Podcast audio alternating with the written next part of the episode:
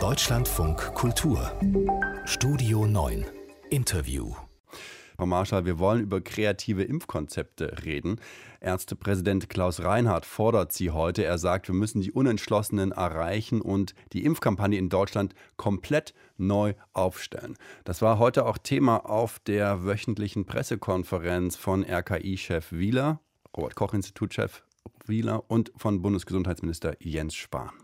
Es mangelt nicht an Informationen, das zeigen auch alle Erkenntnisse, alle Zahlen, die wir haben. Nun wollen wir mit einer gemeinsamen Impfwoche in der nächsten Woche mit Bund, Ländern, Kommunen und eben vielen, vielen Verbänden und Akteuren diese Anstrengungen noch einmal bündeln zu einer Woche, die wir auch unter dem Hashtag Hier wird geimpft begleiten werden. Jede einzelne Impfentscheidung entscheidet auch darüber, wie sicher wir gemeinsam durch Herbst und Winter kommen. Mein erster Impuls, Frau Marschall, war gut gemeint, aber viel zu spät. Hm, nee, das würde ich jetzt nicht sagen. Also die Anstrengungen sind ja schon enorm in der in der Impfkampagne jetzt auch durch die Bundesregierung. Es wird wirklich seit Wochen, äh, seit Monaten äh, wird geworben. Es gibt eben diese regelmäßigen Pressekonferenzen. Also wen das jetzt nicht erreicht hab, hat, der wird ja der wird wirklich irgendwie niemals Radio oder Fernsehen äh, gucken. Ähm, es geht jetzt aber tatsächlich, denke ich, wie der Ärztepräsident auch sagt, nochmal um so niedrigschwelligere Angebote, also wo man die Leute wirklich ähm, mit der Nase nochmal draufstößt, ähm, zum Beispiel in Einkaufspassagen oder eben tatsächlich in Sportvereinen ähm, dass man da eben sagt, also hier kannst du dich unkompliziert und schnell impfen lassen. Ähm, und das genau das ist ja auch so ein bisschen im Fokus dieser Aktionswoche, die dann nächste Woche nochmal starten sollte. Mhm. Da ist zum Beispiel aber Berlins regierender Bürgermeister Michael Müller, der sagt zum Beispiel, hat er gestern gesagt, wir haben sehr viel Aufklärungsarbeit geleistet, zum Beispiel durch Briefe. Er sagt, wir haben die Angebote gemacht, es läuft trotzdem alles zäh. Und, und das finde ich bemerkenswert, er sagt dann, ich komme jetzt an einen Punkt, wo ich denke, vielleicht haben wir das, was wir machen können, als Politik auch ausgereizt. Das klingt ja fast schon wie aufgeben. Ja, das habe ich auch gelesen. Ähm, dass es noch ist ein Kontrapunkt, aber der ist er ja auch ein Solitär. Also das äh, hat jetzt noch niemand anders gesagt.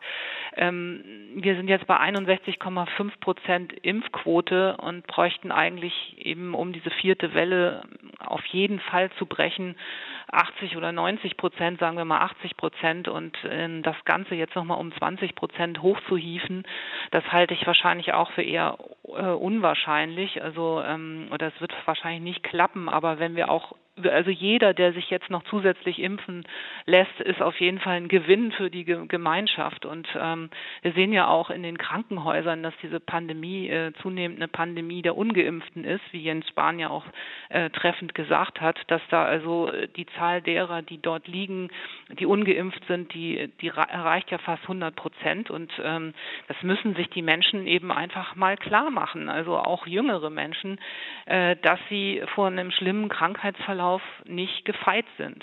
Aber gleichzeitig muss doch auch, wie Sie sagen es ja selber, wir brauchen noch knapp 20 Prozent, um auf diese 80 Prozent zu kommen. Der Herbst steht quasi jetzt schon vor der Tür. Ähm, dann müsste man doch als Bundesgesundheitsminister auch ganz offen sagen, wir werden im Winter wieder zumindest für einen bestimmten Teil der Gesellschaft Einschränkungen haben und einige der Grundrechte wieder ein Stück weit einschränken müssen. Ja, ähm, das kann natürlich sein, dass ähm, Jens Spahn das jetzt auch nicht sagt, weil wir bald eine Bundestagswahl haben. Das muss man natürlich immer im Hinterkopf haben. Ähm, aber natürlich ich schließe das nicht aus und ähm, wir gehen ja, sehen ja jetzt auch, dass ähm, große Städte auch übergehen in, in etwas härtere ähm, Methoden, indem sie eben 2G ähm, machen. Äh, Berlin diskutiert das ja jetzt auch und dass ähm, Ungeimpfte dann auch ziemlich ausgeschlossen sind aus, aus bestimmten gesellschaftlichen Aktivitäten. Ähm, auch das wird sich, kann sich natürlich politisch noch auswirken. Mhm. Also ist ein, äh, aber trotzdem halte ich das, auch das für den richtigen Weg, um da ähm, nochmal einen größeren Druck auszuüben. Ja, wir haben zum Beispiel die Berliner Party-Club-Landschaft, die sich ja letzte Woche schon froh geäußert hat, dass jetzt eben auch wieder im Inneren das Feiern erlaubt ist, aber die auch gesagt haben, naja, eigentlich hätten wir schon lieber 3G, also auch die Möglichkeit, sich in die Party reinzutesten, statt nur genesen oder geimpft zu sein. Aber Frau Marschall, weil Sie gerade schon angesprochen haben, den Wahlkampf, Die ähm, Universität München, die hat sich angeschaut, wie die Parteien zumindest in den sozialen Medien Corona als Wahlkampfthema für sich entdeckt haben.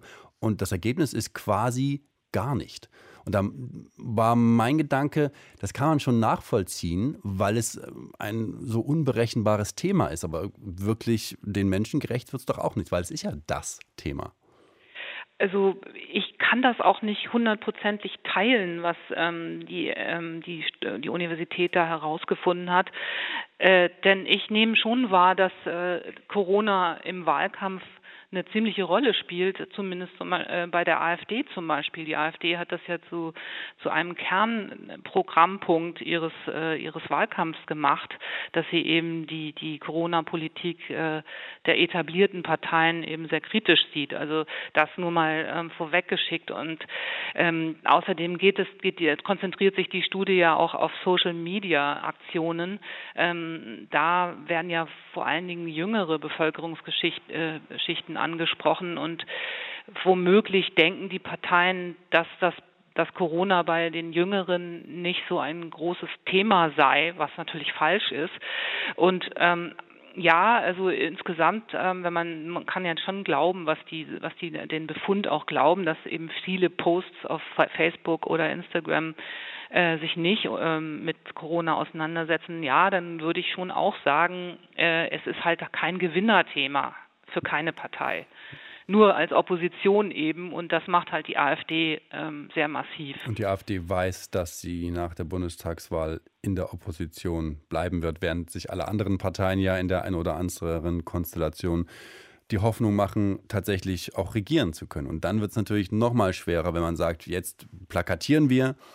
Das wäre ja auch extrem Wahlkampf zu sagen, wir plakatieren irgendwelche, naja, auf Wahlplakaten eben, ne? einfache Botschaften, die wir dann aber nach dem 26. September gar nicht mehr einhalten können. Ja, also das denke ich auch. Also, ist, also ich meine, über die Wahlplakate können wir ja auch nochmal diskutieren. Also die sind ja sowieso, finde ich, von der Qualität her im Durchschnitt ziemlich schlecht. Also ähm, War das die jemals transportieren anders? ja überhaupt keine Botschaften, die Wahlplakate. Hm. War das jemals Außer anders Scholz packt tatsächlich? es an Ja. oder ähm, die CDU, die irgendwie plakatiert äh, weiter so. Oder, also es ist eben sehr, da ist ja sowieso nicht so viel Aussage drin. Das heißt, der Wahlkampf ist aus Ihrer Sicht generell äh, eher inhaltsleer? Ja, also ich finde, ähm, Themen spielen eben wenig eine Rolle. Ähm, es geht eben wahnsinnig viel um, um so weiche Faktoren und um Vorfälle, äh, wie zum Beispiel das Feixen von Armin Ma- Laschet hinter dem äh, Bundespräsidenten. Äh, und es ist so ein bisschen so derjenige, der eben in diesem Marathonlauf bis zum 26. September am wenigsten Fehler macht, der gewinnt die Wahl so ungefähr. Und das ist, eben offensichtlich Olaf Scholz. Jedenfalls jetzt. aus heutiger Sicht, sagen wir mal. Also der hat einfach weniger Fehler gemacht als Armin Laschet und Annalena Baerbock. Stand jetzt, sagt Birgit. Marschall hier bei uns im Deutschlandfunk Kultur.